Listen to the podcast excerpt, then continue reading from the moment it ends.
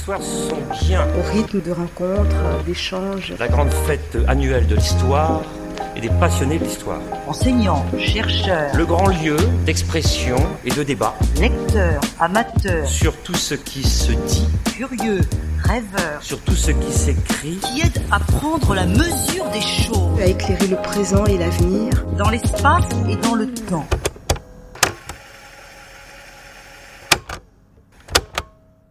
Je pense qu'une des choses qui a dû revenir euh, sur ce thème des femmes et de l'histoire dans les conférences qui ont pu être prononcées, c'est que l'histoire est souvent considérée comme étant écrite par des hommes, comme un discours masculin, qui, de ce point de vue, détermine la place des hommes et des femmes dans la société et la parole des femmes est souvent considérée comme quelque chose de plus rare. Dans le Proche-Orient ancien, cette parole euh, existe pourtant, mais on le, on le sait peu. Les gens que j'ai croisés m'ont dit Ah bon, il y a des femmes en Mésopotamie qui écrivent, etc. Oui, il y en a. Mais même à l'intérieur de notre discipline, c'est quelque chose qui n'est pas tellement euh, connu. Et plus généralement, le monde de, la Mésopotamie antique est très souvent négligé, même par les historiens qui font de l'histoire ancienne. On a souvent l'impression que l'histoire commence en, en, Grèce, au mieux, et continue à Rome. Et pour l'histoire des femmes, c'est spécialement euh, tragique parce que le sort de la femme athénienne à l'époque classique ne me paraît pas des plus enviables Enfin, si je dois faire euh, femme dans l'Antiquité un jour, je ne choisis pas Athènes au 5e siècle. En revanche, les femmes euh, d'Égypte ou de Mésopotamie échappent souvent aux, études générales.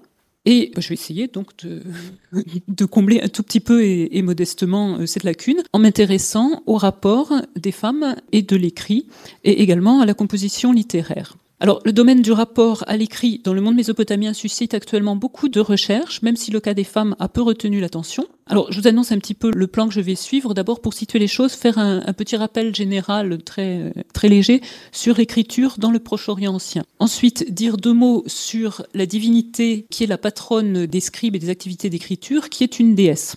Ensuite, je viendrai plus directement au vif du sujet avec deux points principaux. Femmes et composition littéraire, les poétesses. On a plusieurs poétesses qui sont connues surtout au troisième millénaire avant Jésus-Christ et un petit peu au début du deuxième. Et ensuite, deuxième point essentiel, les femmes scribes, c'est-à-dire vraiment les femmes qui euh, manient le, le, calame et la tablette, qui elles sont connues surtout pour le début du deuxième millénaire. On n'a pas une documentation euh, homogène dans le temps, donc on est très dépendant de nos sources, on travaille avec ce qu'on a, et quelquefois on a beaucoup de sources sur un site à une époque, et puis euh, rien du tout après, ou rien sur les sites voisins. Donc on est beaucoup dépendant de, de ça. Et puis, en tout dernier point, j'évoquerai la formation des femmes scribes, qui là est un sujet qui n'a pas été encore du tout, du tout travaillé. Alors d'abord, un rappel général sur l'écriture dans le Proche-Orient ancien. L'écriture apparaît vers la fin du quatrième millénaire avant Jésus-Christ, disons 3500-3200 avant Jésus-Christ, je ne peux pas être beaucoup plus précise, dans le sud de la Mésopotamie, donc dans le sud de l'Irak actuel, et la technique de l'écriture se diffuse très rapidement dans toute la Mésopotamie, ainsi que vers l'Iran et vers la Syrie. Le matériau employé, c'est l'argile, et les scribes forment de, sortes de petites plaques d'argile que nous nous appelons les, tablettes, sur lesquelles ils écrivent au moyen d'un roseau taillé, que nous appelons le calame, mais les scribes antiques l'appelaient simplement le, roseau, et on laisse sécher ces tablettes au soleil, on ne les cuit pas, contrairement à, une idée reçue. Alors, conséquence importante, de l'argile crue, une fois que c'est sec, eh bien, ça a l'air fragile, mais en fait, c'est relativement solide et ça résiste au temps, et c'est comme ça qu'on a des documents qui sont vieux de 4000 ans, 4500 ans. L'argile est minérale et donc ne pourrit pas ne brûle pas en cas d'incendie, ça cuit les tablettes quand on a un incendie, c'est assez intéressant. Et donc, il faut bien savoir qu'on a une masse documentaire conservée qui est énorme. Ça, les gens n'en ont pas toujours conscience parce qu'on n'est pas très nombreux à travailler sur ces documents, mais ce ne sont pas les documents qui manquent. Alors, pour ce qui est de l'écriture, les premiers signes ressemblaient à des dessins, certains figuratifs, d'autres non. Mais dès le début du troisième millénaire, la forme de ces dessins évolue, ça devient très stylisé et ça finit par ressembler à des petits clous euh, enchevêtrés que les scribes écrivent en donnant des, petits coups de, calame sur l'argile. Les anciens appelaient ces signes des triangles. Nous, on les appelle aujourd'hui cunéiformes parce que les premiers savants qui ont vu ces tablettes ont trouvé que ça avait une forme de clou et cunéiforme, ça veut dire tout simplement en forme de clou en latin. La première langue notée semble avoir été le sumérien, qui est une langue qui n'a aucun lien avec une langue antique ou, vivante euh, connue, avec aucun groupe linguistique connu. Dans ce système, chaque signe cunéiforme représentait un mot ou une idée. Donc c'est un système qui est, dont on parle d'idéogramme, c'est un système qui est relativement long à apprendre parce qu'il faut mémoriser un grand nombre de signes pour pouvoir écrire un texte. Dès le début du troisième millénaire, il y a une autre langue qui est notée à côté du sumérien, qui est l'acadien. Alors l'acadien linguistiquement, on sait mieux ce que c'est. C'est une langue sémitique, donc qui se rapproche d'assez près de l'arabe ou de l'hébreu, par exemple. Et pour la noter, on utilise toujours les signes cunéiformes, mais chaque signe vaut une syllabe. Alors là, c'est un système beaucoup plus économique parce que avec 100 ou 200 signes, on peut arriver à, écrire un, texte. Et quand on enseigne l'acadien nos étudiants, ben, au bout d'un an, ils ont un stock suffisant de signes pour euh, déchiffrer des textes. Alors quand on parle d'assyrien, de babylonien, etc., ce sont des dialectes de l'acadien. Alors les écritures ont servi à noter tout plein d'autres langues, les écritures cuniformes, je me limite à ces deux-là pour aujourd'hui. Les études sur la lecture et l'écriture dans le monde mésopotamien sont multiples. Comme source sur la question, on a longtemps privilégié des textes du début du deuxième millénaire avant Jésus-Christ, des textes littéraires qui décrivent la journée des écoliers, qui expliquent qu'ils prennent leur casse-croûte, ils vont à l'école, le maître leur donne un devoir, ils font les devoirs, ils mangent leur casse-croûte, ils continuent, ils rentrent à la maison, ils montrent les devoirs aux parents, les parents sont contents, etc. Je vous renvoie à Samuel Noah Kramer, L'histoire commence à Sumer, qui est le seul best-seller assyriologique qu'on ait et qui publie certains de ces textes. Alors le problème qu'on a, c'est de savoir si de telles écoles, qui ressemblent à des institutions, enfin on voit les enfants qui sortent de chez eux le matin pour aller à l'école, etc., ont vraiment existé, parce que nos collègues archéologues n'ont jamais rien retrouvé de semblable à cela, et quand ils trouvent des textes scolaires, on les trouve plutôt dans les maisons. Et l'image que nous renvoie l'archéologie, ce serait plutôt celle de scribes professionnels qui travaillaient chez eux et qui apprenaient leur métier à la maison, certainement à leurs enfants en priorité. Hein. on est dans une société où les métiers se, transmettent de père en fils, et peut-être aussi à d'autres enfants du voisinage. Les élèves en cours d'apprentissage ont produit du matériel scolaire, ce qui est là aussi une source extrêmement intéressante, mais les exercices d'écriture ne sont pas toujours conservés, exactement comme nous n'avons pas conservé forcément tous nos cahiers d'école primaire et nos exercices d'écriture. Et en outre, l'argile est un matériau qui se recycle très bien. L'argile sur laquelle on écrit, c'est quand même une argile relativement fine, hein, c'est pas forcément celle qu'on ramasse tout de suite sous ses pieds, donc on essaye de garder ce matériau. Et quand un petit scribe a fait un exercice, eh bien on peut remettre de l'eau sur la tablette, on frotte un peu, et le même scribe ou un autre peut faire un exercice et ainsi de suite. En fin de processus, on peut remettre la tablette dans l'eau pour récupérer complètement l'argile. Et puis, autre recyclage possible, ces tablettes, je, regrette de ne pas pouvoir vous en montrer, mais enfin, il y en a dans les, grands musées ou dans les livres. Allez voir les livres, il y en a sûrement ici. Ça a la forme, en fait, de petites plaques d'argile, donc quasiment de petites briques. Et quelquefois, c'est employé tout simplement comme matériau de construction. Si vous avez un, trou à boucher dans le mur ou dans le sol, eh ben vous mettez vos vieilles tablettes. Et donc, on trouve comme ça des tablettes qui n'étaient plus utilisées, qui sont recyclées. Et quelquefois, dans le tas, eh bien, il y a des exercices euh, scolaires. Alors, les travaux actuels sur ce corpus vont bon train, en particulier pour le début du deuxième millénaire, qui est une époque pour laquelle on a retrouvé beaucoup de tablettes scolaires. Alors, ce sont des textes qui sont très ennuyeux au, premier abord, parce que ce sont des listes de mots, des listes de signes, etc. Mais on a quelques collègues qui ont travaillé là-dessus et qui ont obtenu des résultats tout à fait passionnants, dans la mesure où ils ont réussi à reconstruire complètement le cursus scolaire et voir dans quel ordre les scribes faisaient les exercices, quelle était la, progression, etc. Alors ça a été fait pour l'apprentissage de l'écriture et pour aller jusqu'à la, rédaction de, compositions littéraires, on peut vraiment dégager une progression. Et on a actuellement une collègue qui est prof de maths en, lycée et qui fait la même chose pour les textes mathématiques et pour essayer de savoir dans quel ordre les, petits scribes apprenaient le calcul. Une autre tendance actuelle des études, ce sont des discussions pour savoir qui avait accès à l'écrit et qui savait lire, ou les deux. Et pendant longtemps, on a dit que les seuls professionnels compétents, c'était, je cite, une petite caste de scribes. Alors ça me fait toujours bondir parce qu'on n'est pas en Inde et on n'a pas une société de caste du tout en, Mésopotamie. Et l'idée que l'écriture ait été réservée à un nombre très restreint de gens, c'est à et c'est en train de tomber. En particulier pour l'acadien qui s'écrit, je vous l'ai dit, avec 100, 200 signes. Il faut pas forcément une mémoire d'éléphant pour arriver à mémoriser tout ça. Et donc, techniquement, je dirais, il n'y a pas d'obstacle à ce qu'un plus grand nombre de gens que ce qu'on a d'abord estimé aient su euh, écrire. D'autre part, certaines personnes peuvent avoir intérêt à écrire par elles-mêmes sans passer par l'intermédiaire des scribes, en particulier tout ce qui tourne autour de la sphère du, pouvoir. Le, roi peut intérêt à savoir lire lui-même pour euh, lire des informations confidentielles qu'on lui communique, de même les ministres, les généraux, etc., pour les mêmes raisons. Ou bien, par exemple, les marchands qui ont besoin de contrôler euh, ce qu'on fait de leurs marchandises et qui ont besoin certainement de savoir compter, au moins. Et les femmes là-dedans. Alors pendant longtemps, à peu près aucune étude. Tout le monde est persuadé que notre petit groupe ou notre petite caste de scribes doit être exclusivement euh, masculin. Et il est vrai que quand on connaît des noms de scribes parce qu'ils sont apposés à la fin des contrats, c'est quand même à 99% et peut-être même plus que ça des noms masculins. Mais pas à 100%, d'où quelques études qui ont été menées, mais seulement depuis une quinzaine d'années. Et d'où aussi cette conférence.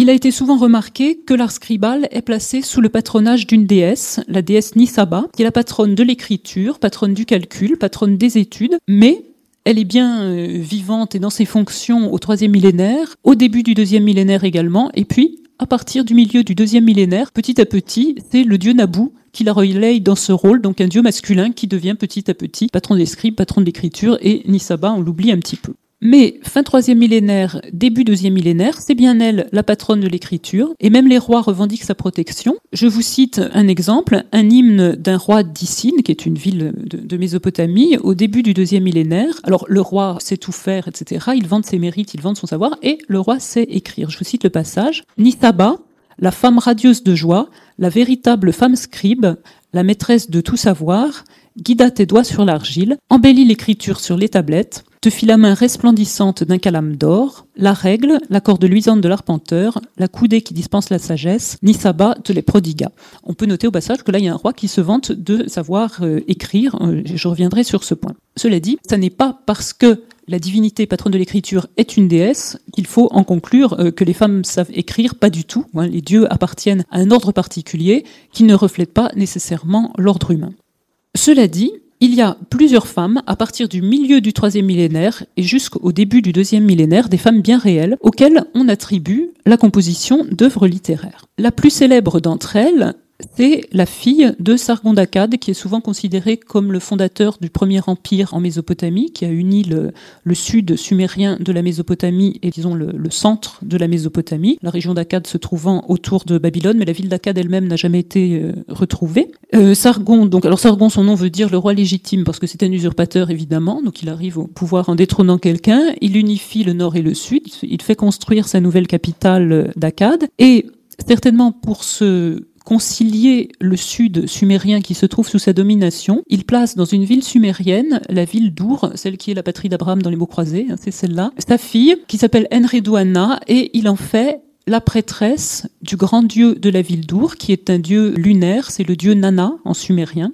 Donc sa fille devient grande prêtresse de Nana. Elle s'appelle elle-même Enredouana, je ne demande pas d'apprendre son nom. Et cette dame Enredouana doit vivre vers 2300, 2250, 25. Avant Jésus-Christ, on n'a pas évidemment ses dates de, de, vie et de mort, mais elle reste en place comme prêtresse pendant plusieurs décennies et on lui attribue la composition de plusieurs hymnes. Et alors non seulement c'est la première poétesse, mais c'est aussi le premier poète euh, tout court, puisque c'est la première personne dont on nous dit qu'elle est composée des œuvres littéraires. On n'a pas de nom d'auteur plus ancien. À Our, dans l'endroit près du temple où logeaient les prêtresses, on a retrouvé des sceaux et des empreintes de sceaux de ses serviteurs, puisqu'elle vivait là avec euh, toute sa maisonnée. Donc euh, on a retrouvé le sceau de son majordome, de son coiffeur, de son scribe. Et puis on a retrouvé un document qui la concerne elle directement, et là c'est le seul moment où je regrette de ne pas voir d'image. On a retrouvé un disque en albâtre sur lequel d'un côté il y a une inscription qu'elle a fait faire, et de l'autre côté il y a sa représentation. Or on a des images de femmes dans le Proche-Orient ancien, oui, mais pas tant que ça. Et là on a la représentation de cette femme dans ses fonctions cultuelles. En fait, ça n'est pas elle qui fait exactement l'acte cultuel. Il y a un prêtre en train de verser une libation sur un autel et elle est derrière et elle est au centre de la, composition. Elle préside la cérémonie. Et sur l'autre face, on est bien sûr que c'est elle parce que elle a fait rédiger une inscription disant, je cite, Enredouana, prêtresse, épouse, puisqu'elle est considérée comme l'épouse du dieu Nana, fille de Sargon, roi de l'univers, a fait un autel dans le temple de la déesse Inanna et l'a appelé autel table d'offrande du ciel. Alors, une inscription laissée par une femme, là encore, c'est assez rare. Normalement, ce sont plutôt les rois qui laissent des inscriptions. Bon, ici, bien sûr, c'est une femme qui appartient à la famille royale et qui a en plus un statut particulier du fait de sa consécration. Et cette inscription a été jugée assez importante pour qu'elle soit recopiée pendant plusieurs siècles, 5-6 siècles après. On a des copies de cette inscription.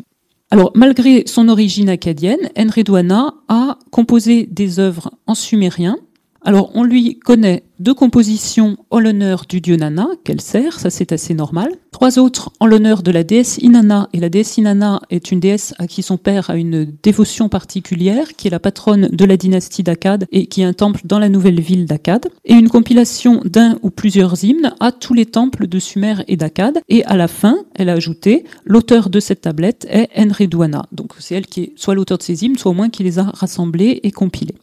Dans un des hymnes à Inanna, elle se montre dans ses activités de prêtresse, je cite le texte, Moi, Enridouana, la grande prêtresse, j'entrais dans mon sein Guiparou, donc le Guiparou c'est ce, lieu où elle exerce le culte, j'entrais à ton service, j'ai porté le panier rituel, j'ai entonné les chants de joie, moi, Enridouana, je vais réciter une prière pour toi. Donc elle se nomme vraiment dans les hymnes. Et dans un texte, à propos de son activité créatrice, elle dit J'ai donné naissance à cet hymne et elle compare son travail à celui d'une femme en train d'accoucher, ce qui est une bonne métaphore pour une poétesse, et je dirais d'autant plus sensible que, étant consacrée au dieu lune, il lui est interdit de se marier et d'avoir des enfants. Donc ces enfants sont ses œuvres qu'elle a laissées. Alors, se pose quand même plusieurs problèmes. D'abord, celui de son rapport à l'écrit. Une femme qui compose n'est pas nécessairement une femme qui écrit. Elle a pu dicter ses œuvres et on a vu que parmi le personnel de sa maison, il y avait un scribe. On a remarqué que les rois aussi, quand ils laissent des inscriptions, écrivent tout à la première personne. En particulier, les rois gagnent les batailles, tout seul, c'est bien connu. Hein. L'armée n'apparaît pas et le roi sait faire plein de choses. Et évidemment, on pense que ce sont des scribes qui écrivent pour eux. Donc on s'est dit que c'était peut-être la même chose pour Henry Douana.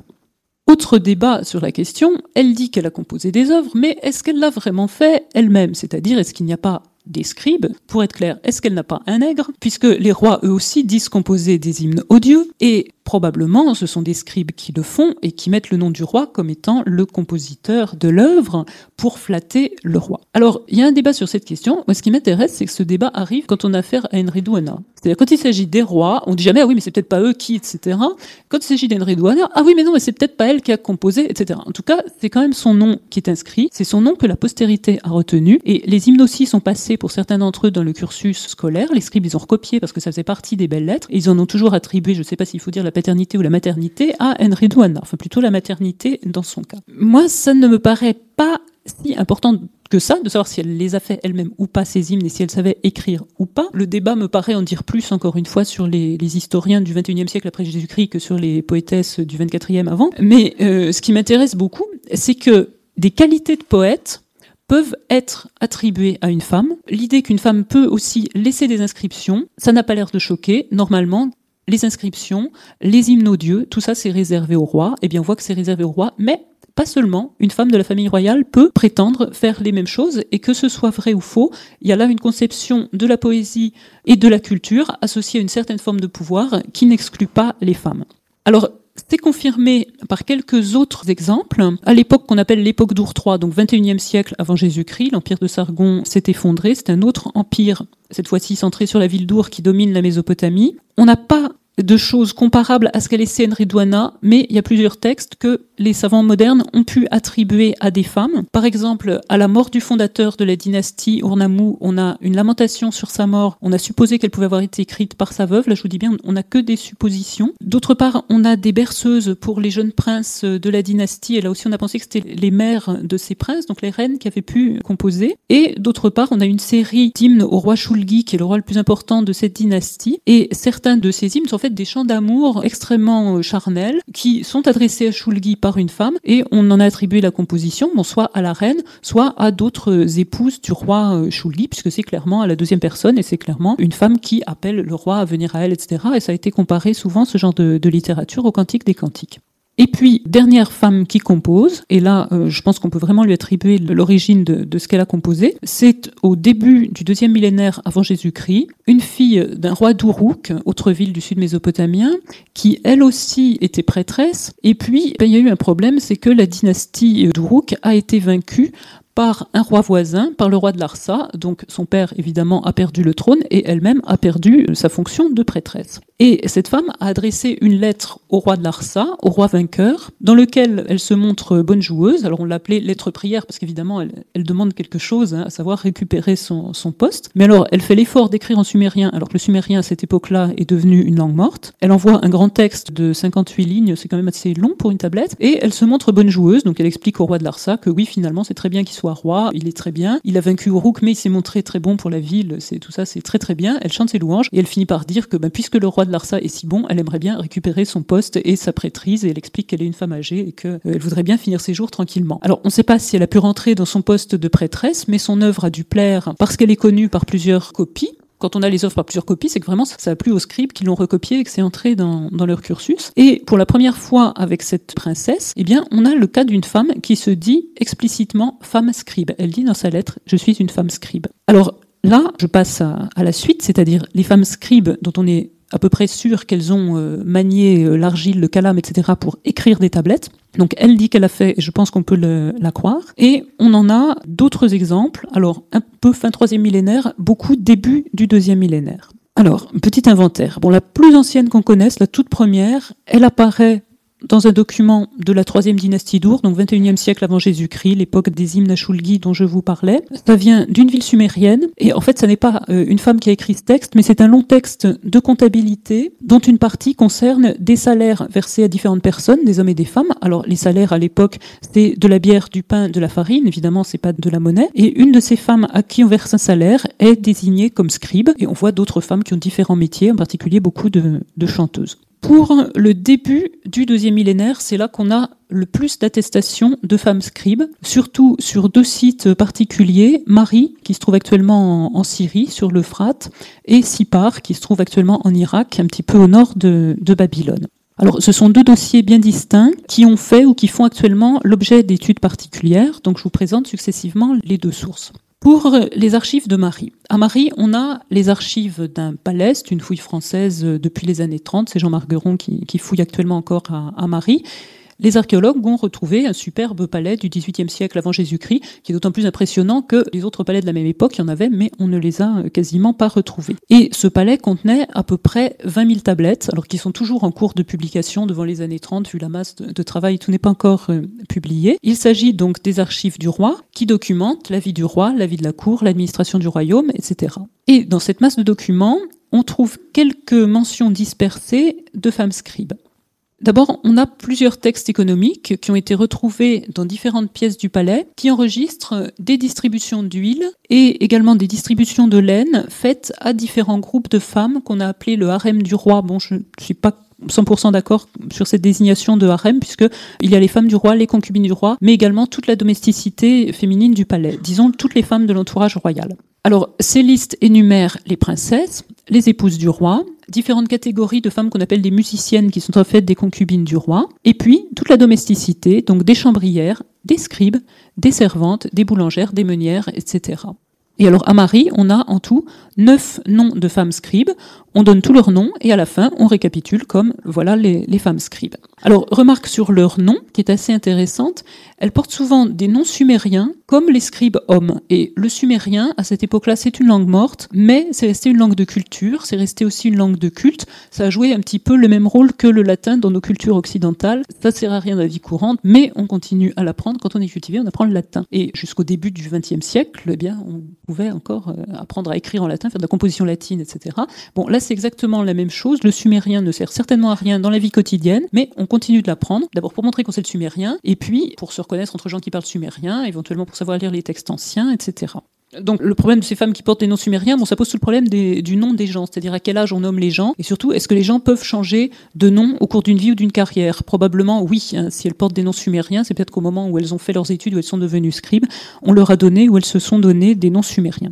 Et puis alors, on a dans certaines listes d'autres femmes scribes, deux ou trois, et on les appelle les scribes des cuisines. Alors que font des femmes scribes dans les cuisines? Eh bien, elles notent tous les produits qui sortent. On a retrouvé à Marie plein plein plein de, petits textes qu'on appelle les repas du roi, et qui sont des livraisons, alors euh, tant de farine, tant de gâteaux, tant de pain, tant de graines, etc. pour les repas du roi. Il y en a des centaines. Et alors si ce sont ces deux ou trois femmes scribes qui les ont écrits, eh bien, elles n'ont pas vraiment chômé, puisque chaque fois que le roi était là, il fallait noter tout ce qu'on dépensait pour le roi, mais aussi euh, pour sa cour.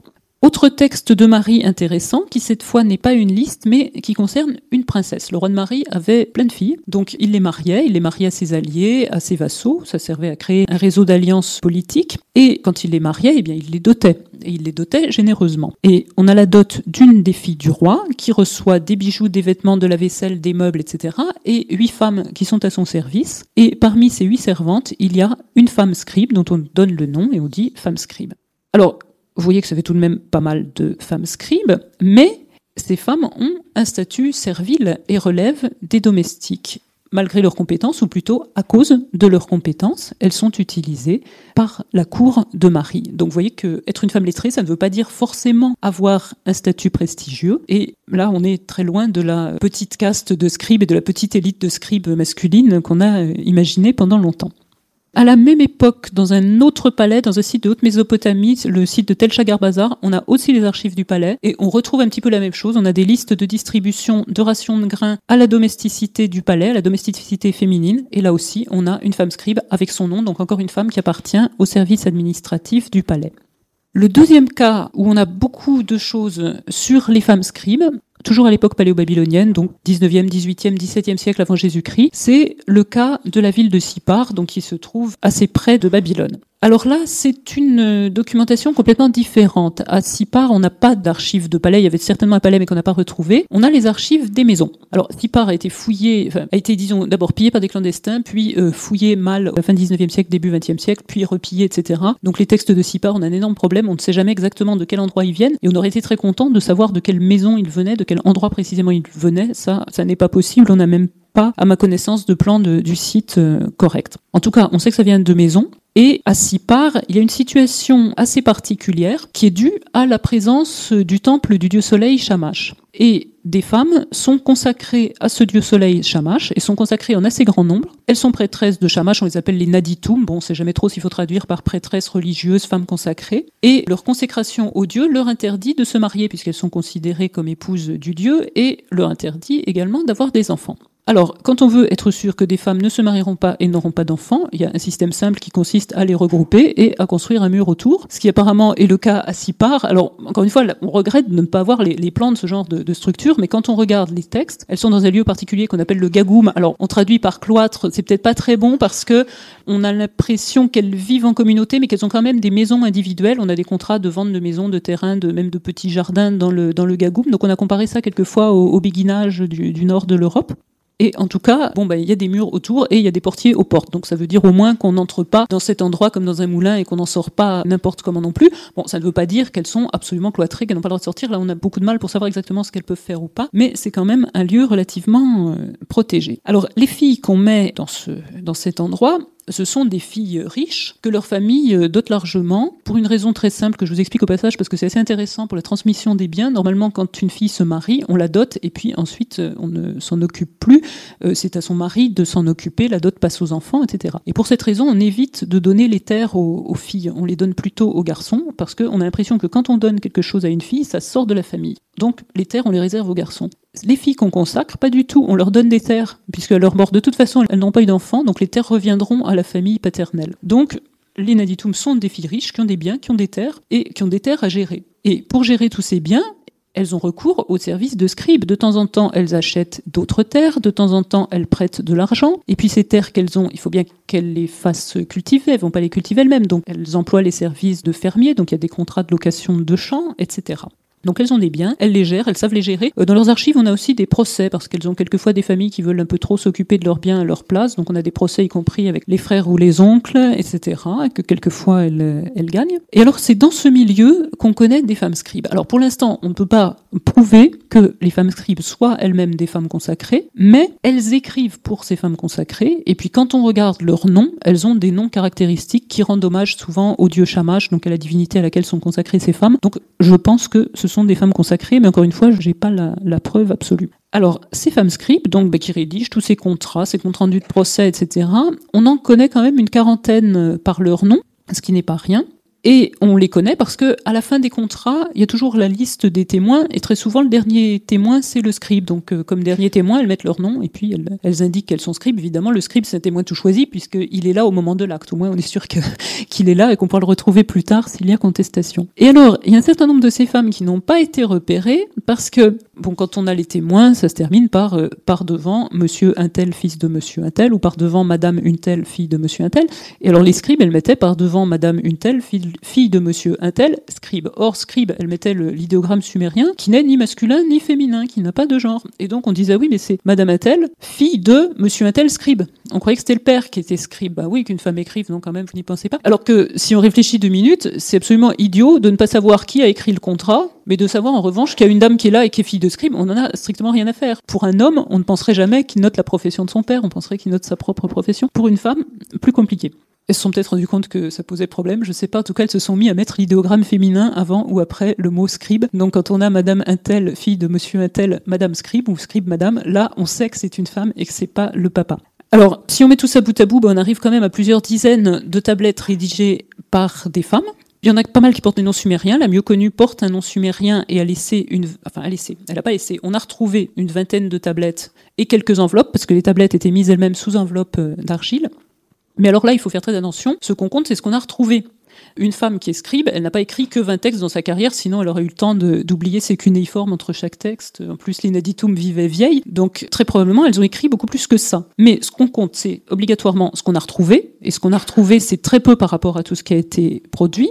D'autre part, on ne sait pas toujours qui est le scribe. Le scribe, il met son nom à la fin des contrats. Donc, quand la fin du contrat est cassée, ben, on n'a pas le nom du scribe. Ensuite, je vous l'ai dit, les scribes font partie des témoins. Donc, quelquefois, ils se mettent parmi les témoins, mais ils n'ajoutent pas après qu'ils sont scribes. Alors, euh, bon, ben, quand parmi les témoins, on a des hommes et des femmes, euh, où le scribe est-il caché? Alors, quand il y a des femmes scribes qui ont des noms très caractéristiques, on les repère, mais il y en a qui s'appellent euh, Martin ou Dupont, enfin, en acadien, quoi. Et là, on, a beaucoup de mal à savoir si ce sont elles les scribes ou pas. Alors le résultat, c'est quand même qu'on a plein de documents qui sont écrits par des scribes inconnus, parmi lesquels il y a peut-être des femmes. Pendant longtemps, on a pensé qu'il ne pouvait pas y en avoir, mais il y en a peut-être. Alors je suis pas en train de vous expliquer que tout a été écrit par des femmes, mais que certainement il y a plus que ce qu'on croit qui a pu être écrit par les femmes. Et puis alors il y a tout le problème de la correspondance. Les lettres ne portent jamais le nom du scribe qui les a euh, couchées par écrit. À six part, évidemment, le fait qu'on ait des femmes scribes dans ce milieu des femmes consacrées, ça fait penser bien évidemment que ça peut être un moyen de limiter le contact de ces femmes avec l'extérieur et avec les hommes. Exactement comme dans le palais de Marie, si on a des femmes scribes autour de la reine, des princesses et des concubines du roi, eh bien, c'est peut-être simplement parce que dans ces cas-là, ça évite de laisser un homme entrer, bon, dans le palais, dans les appartements des femmes, dans un cas, dans le gagoum, chez ces femmes consacrées de l'autre, puis ça évite aux femmes de sortir pour aller chercher un homme qui écrive leur tablette. Elles ont tout sur place et elles ont même des femmes sur place qui travaillent comme scribes pour elles. Donc, ça restreint le type d'activité des femmes scribes à des lieux particuliers et à des situations particulières. Ensuite, pendant quasiment un millénaire, on n'a plus rien, en tout cas on n'a plus rien retrouvé. Et les femmes scribes qu'on retrouve après, ce sont quelques-unes à l'époque néo-assyrienne, donc quasiment mille ans après, 7e siècle avant Jésus-Christ. Et là aussi, on en a quelques-unes. Alors au moins deux cas connus. Le premier, ça vient de Ninive, capitale de l'Empire néo-assyrien on a une liste de près de 200 femmes qui énumère plein de femmes d'origines diverses. On a des femmes araméennes, des femmes de Tyr, des Hittites, etc. Certaines femmes sont libres, d'autres pas. On précise que certaines sont les domestiques des autres. Et puis pour certaines femmes, on précise la profession. Donc beaucoup de musiciennes. Donc là, ça fait un petit peu penser à ce qu'on trouvait dans le palais de Marie. Mais aussi des femmes boulangères, des femmes métallurgistes et six femmes scribes. Alors là, liste exclusivement féminine. Ça rappelle beaucoup, encore une fois, les textes de Marie. Et on pense que c'est certainement là aussi la population féminine du, palais ou une partie de la population. Et puis, dernier cas, à Nimroud, qui a été aussi une capitale de l'Empire assyrien et qui est restée une grande ville de cet empire, même quand ça n'est plus la capitale, on a une mention d'une femme scribe qui relève de la maison de la reine. Et on voit cette femme scribe faire deux prêts et on l'appelle scribe de la maison de la reine. Donc là encore, on reste dans un contexte de femmes qui travaillent pour d'autres femmes. Donc, vous voyez que si on fait un bilan, l'activité des femmes scribes est une réalité, même si la documentation n'est pas surabondante, mais 9 femmes scribes par-ci, 40 euh, femmes scribes par-là, on en a quand même, mais, pas qu'une seule. Ne pas oublier qu'on n'a jamais la documentation ni pour toutes les époques, ni pour tous les lieux, et que dans la mesure où certains sujets sont pas tellement travaillés, eh bien, on ne cherche pas. C'est quand on commence à chercher qu'on trouve. Donc, je pense que si on cherche mieux, on va en trouver plus. Et d'autre part, eh bien, la, limite de leurs activités, c'est que ces activités semblent être liées aux besoins spécifiques d'autres femmes. Les femmes scribes écrivent souvent pour des femmes, qu'il s'agisse des reines, des princesses ou des femmes consacrées. Alors, dernier point que je voudrais aborder, c'est la formation des femmes. Alors là, absolument aucune étude sur le sujet pour l'instant étude sur la formation des femmes à partir des textes scolaires qu'elles ont pu laisser. Alors pourtant, le premier texte scolaire rédigé par une femme, a été publié en 1913. C'est un exercice et à la fin, il y a une petite mention écrit par une femme scribe. C'est un exercice d'apprentissage de, l'écriture. Et eh ben, en 1913, la personne qui a publié a dit on notera que c'est écrit par une femme, point, et personne n'en a rien fait. Deuxième texte publié en 1967, même chose. Et une des personnes qui a fait le, compte-rendu du volume a noté, de ce fragment, etc., nous noterons à titre épisodique qu'il est signé d'une femme, Beltir Rimini, elle avait même mis son nom. Alors, à titre épisodique, moi j'aurais dit titre exceptionnel quand même, parce que c'était le deuxième qui apparaissait euh, en plusieurs décennies d'assyriologie. Troisième publié en 1982, même chose. Ah bah tiens, c'est écrit par une femme. Et puis le quatrième va être publié bientôt parce que à force d'en trouver un puis deux puis trois, moi j'en ai parlé à une collègue qui s'intéresse euh, à, la formation des scribes en lui disant mais en fait t'as pas vu passer de femme scribe? Elle m'a dit ah je sais pas, je vais regarder. Et crac, elle a trouvé un inédit au British Museum, même chose, écrit par une femme scribe. Donc elle va le, publier. Donc pour l'instant, on en est à quatre textes. Alors on dirait quatre textes, c'est pas le bout du monde, mais encore une fois, il faudrait bien chercher. Et il faut voir aussi que dans les exercices scolaires, le plus souvent, on n'a rien du tout décrit à la fin. Hein. Comme c'est des exercices, le scribe ne met pas son nom, ne met pas si c'est un homme ou une femme. Donc là aussi, par défaut, on a toujours considéré que, que c'était des hommes. Et puis, comme pour tous les textes, quand la fin est cassée, ben, on n'a aucune chance d'avoir un nom de scribe. Donc il ne faut pas conclure qu'il n'y a que quatre textes scolaires qui ont été rédigés par des femmes, sinon s'il en avait fait quatre, il ne serait jamais arrivé, même une seule au bout de l'apprentissage, et, tout le reste par des hommes. Mais disons plutôt, il y a quatre textes scolaires pour l'instant écrits par des femmes, ça c'est sûr. Les très rares fois où il y a des textes scolaires avec des noms propres, ce sont ceux d'hommes, mais dans la majorité des cas, on ne sait rien du tout, du tout, du tout. Donc il faut euh, garder ouverte la possibilité que ça puisse être fait par des, femmes. Alors pour deux tablettes, on a les dates, c'est euh, l'époque paléo-babylonienne, c'est sous successeur d'Amourabi, donc 18e siècle avant Jésus-Christ. Manque de chance, tous ces quatre textes sont issus de fouilles clandestines. Donc on est incapable de dire de quel site ça vient. Bon, dans la mesure où c'est royaume de Babylone, etc., et où on sait qu'il y a eu ces femmes consacrées à Sipar, on a tendance à dire ça vient de la ville de Sipar, parce que là on sait qu'il y a des femmes scribes, mais encore une fois on n'a pas de, de preuves. On sait que c'est pas de Nippur pour une des tablettes, parce qu'à Nippur il y a un cursus très particulier et c'est pas exactement le, le même. Alors, qu'est-ce qu'on apprend aux filles? Eh bien, la même chose qu'aux garçons. C'est normal, puisque si à la fin elles doivent savoir la même chose, c'est-à-dire écrire, c'est un peu logique. Un de nos collègues a reconstitué tout le cursus d'apprentissage dans la ville de Nippur, qui se trouve ben, au sud de, Babylone, où on a retrouvé énormément de, textes scolaires. Donc c'est pour ça que devant la masse, bon, ben, il a pris les textes de Nippur et il a étudié le cursus scolaire dans cette ville. Alors il y a peut-être des différences dans d'autres villes, mais moi j'ai pris sa reconstruction comme référence, puisque là on, on sait où on va. Et en fait, quand on prend les quatre textes écrits par des femmes, on retrouve exactement ce schéma. Alors, je vous explique. Il y a, a-t-il expliqué, une éducation élémentaire, disons, qui comprend quatre phases. La première phase, c'est apprendre à dessiner des signes. Donc, les scribes commencent par faire des lignes de clous. Hein, ça, ça s'apprend, même la, graphie. Enfin, bon, moi, j'ai fait plusieurs fois l'expérience avec des étudiants de leur mettre de l'argile en main et des roseaux, on n'en a pas, mais les, baguettes de restaurant chinois taillées en, en biseau, ça marche très bien. Il faut voir un étudiant français avec une tablette euh, entre les mains, il ne sait pas par quel bout la prendre. Puis, il ne sait pas non plus comment prendre la baguette. Donc, euh, il y a un apprentissage se former la main exactement comme, un petit enfant qui apprend à tenir un crayon, tout s'apprend. Donc le début, c'est dessin des signes, liste de clous, on a des tablettes avec des clous, des clous, des clous, liste de syllabes et liste de noms. Or, un de ces textes écrits par une fille, c'est une liste de syllabes. Donc, on a une tablette qui correspond à ce niveau tout à fait élémentaire. Ensuite, deuxième étape, c'est des listes de mots. Alors ça, c'est une grande spécialité de la culture mésopotamienne. Depuis l'époque sumérienne, les, scribes ont mis le monde en ordre en faisant des listes immenses. il y a des listes de plantes, il y a des listes d'arbres, il y a des listes d'animaux, il y a des listes d'objets en bois, il y a des listes d'objets en cuir, etc. Donc tout le monde est trié comme ça. Et un des textes écrits par une femme, c'est une liste de tissus alors c'est pas parce que c'est une femme qu'elle écrit des listes de tissus, hein. ça ça n'a rien à voir, la liste de tissus, on en a 50 000 euh, exemplaires, ça fait partie de, toutes ces grandes listes. Ensuite, il y a des listes de signes plus compliquées, avec notation, agencement de plusieurs signes compliqués, et puis notation de leur lecture en sumérien, encore une fois, pour continuer d'apprendre le sumérien, même si c'est archi-mort. Bon, ben là aussi, on en a un exemple. Et puis, il y avait une quatrième étape de l'éducation euh, élémentaire qui, là, n'est pas représentée. C'était apprendre des petits proverbes en sumérien. Et puis, l'apprentissage du calcul commençait aussi à ce niveau-là. Et pour l'instant, on n'a pas de tablette mathématique écrite par une femme, mais ça viendra probablement un jour. Et puis, Ensuite, on passait à une étape supérieure du cursus qui était la copie d'œuvres littéraires sumériennes. Et alors, il y avait un certain nombre d'œuvres choisies, exactement comme nous, on a des programmes scolaires, il y a des œuvres qu'il faut faire étudier. Ben là, il y avait des œuvres sumériennes qu'il fallait absolument faire copier, pas n'importe lesquelles, et toujours à peu près dans le même ordre. Et on a un poème mythologique sumérien écrit par une femme scribe qui fait vraiment partie du cursus classique. Et donc là, on voit que les femmes arrivaient à un niveau de culture assez élevé.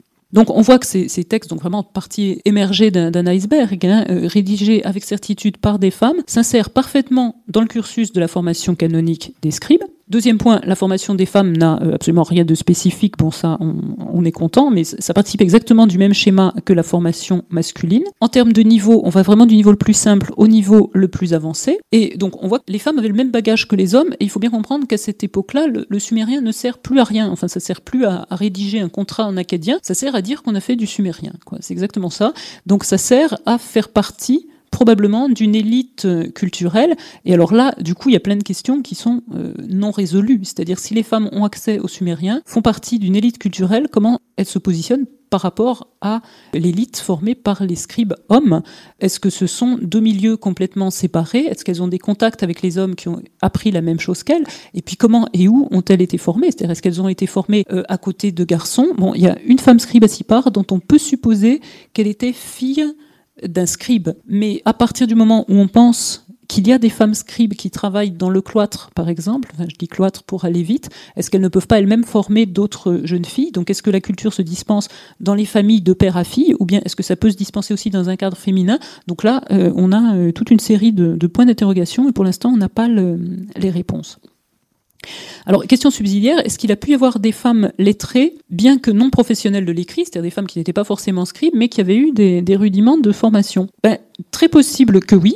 Les filles des familles royales, on les retrouve là quand elles ne sont pas consacrées comme prêtresses, je vous ai dit qu'on peut faire un, autre usage de la princesse royale, c'est de la marier. Or, avec le cas du roi de Marie, on a des, exemples de filles qui font des mariages politiques, et ça, ça existe à toutes les époques. Ça peut être extrêmement intéressant pour une femme à la cour de savoir lire, d'avoir un œil sur la correspondance que reçoit son mari, sur la correspondance qu'envoie son père. Quand on marie sa fille à un allié, c'est bien évidemment avec l'intention de renforcer ses liens d'alliance, et éventuellement avec l'idée que si jamais la fille a une tête politique, elle pourra un peu renseigner son papa sur ce qui se passe à la cour du, du mari. Donc dans ces conditions-là, ça peut être tout à fait utile de, savoir lire. De même, pour les femmes de marchands, ça c'est un dossier en, cours d'étude. Euh, quand les marchands ne sont pas là, eh bien, leurs femmes correspondent avec eux, leur envoient des lettres, ce sont elles qui font tourner la maison, ce sont elles qui reçoivent euh, les créanciers du mari qui viennent toujours se, plaindre, surtout quand le mari n'est pas là, etc. Et on a une abondante euh, correspondance féminine. Et est-ce que les femmes de marchands n'auraient pas pu écrire elles-mêmes Cette correspondance féminine, on l'a au XXe siècle avant Jésus-Christ, XXe, XIXe siècle, une époque où le syllabaire est particulièrement simple. Donc on s'est posé le problème de savoir si les marchands savaient écrire, les marchands, et pourquoi pas leurs euh, femmes aussi. la difficulté de la chose n'est pas euh, insurmontable. Alors, dans cette petite euh, présentation, j'ai tenté de rassembler toute la documentation actuellement disponible. Alors vous me direz pour deux millénaires et même davantage, du milieu du troisième millénaire jusqu'au milieu du premier avant Jésus-Christ, si on arrive à en parler moins d'une heure, c'est vraiment pas beaucoup. Bon, je suis d'accord, c'est pas infini, mais il reste beaucoup de zones d'ombre, beaucoup de domaines dans lesquels on n'a pas cherché. Beaucoup de, corpus sur lesquels on ne s'est pas du tout encore intéressé aux scribes, ni hommes ni femmes, etc. Donc il reste beaucoup de, travail à faire. Et puis, bon, ben, je pense qu'il faut avoir une image assez euh, nuancée. La, situation des femmes est quelque chose qui a dû varier énormément. Bon, nos collègues qui font de l'histoire grecque s'en rendent bien compte. Quand ils font de l'histoire grecque classique, le statut de la femme n'est pas le même à Athènes qu'à Sparte, qu'à Gortine, etc. Alors vous pensez qu'en Mésopotamie, ben, c'est grand la Mésopotamie, et on a à peu près trois millénaires d'histoire écrite, plus si on ajoute l'étude des images et des représentations de femmes. Donc la femme mésopotamienne n'existe certainement pas. On en est pour l'instant à faire beaucoup d'études au cas par cas, et je crois qu'il faudra encore beaucoup d'études de, cas avant d'arriver à des synthèses générales. Mais bon, bah, ce qui m'a intéressé, et j'espère vous aura intéressé aussi, c'est de voir que à certains moments, sous certaines conditions, comme par exemple l'appartenance à une famille royale, ou la consécration, ou des besoins qui répondent à un certain état de la société, c'est-à-dire certaines femmes ne doivent pas trop être en contact avec les hommes, eh bien des femmes peuvent avoir accès à la culture écrite et sont apparemment dans un rapport à cette culture écrite qui est identique à celui des hommes. Alors je vous remercie et comme j'ai fini euh, six minutes avant, si vous avez des questions. On a beaucoup moins de sources euh, sur, euh, sur toute une catégorie de population, que ce soit les paysans ou les femmes. Et donc la question que j'avais envie de poser, c'est de savoir dans quelle mesure, au fond, c'est notre propre regard qui construit notre étonnement. C'est-à-dire que, bon, vous l'avez un petit peu dit, c'est-à-dire qu'à chaque fois qu'on cherche, il y a des femmes qui savent écrire, on s'étonne. À chaque fois qu'on va rencontrer une tablette, on dit, tiens, une femme sait écrire. Et on est toujours amené à se dire, mais est-ce que c'est exceptionnel? Dans quelle mesure Etc. Et comme si il y avait une sorte de schéma préétabli euh, dans lequel il y aurait au fond une minorité par définition de femmes euh, qui sont alphabétisées, et qu'ensuite, à l'intérieur de ce cadre minoritaire, il nous resterait à décrire des situations un peu variables avec quelques rudiments, etc.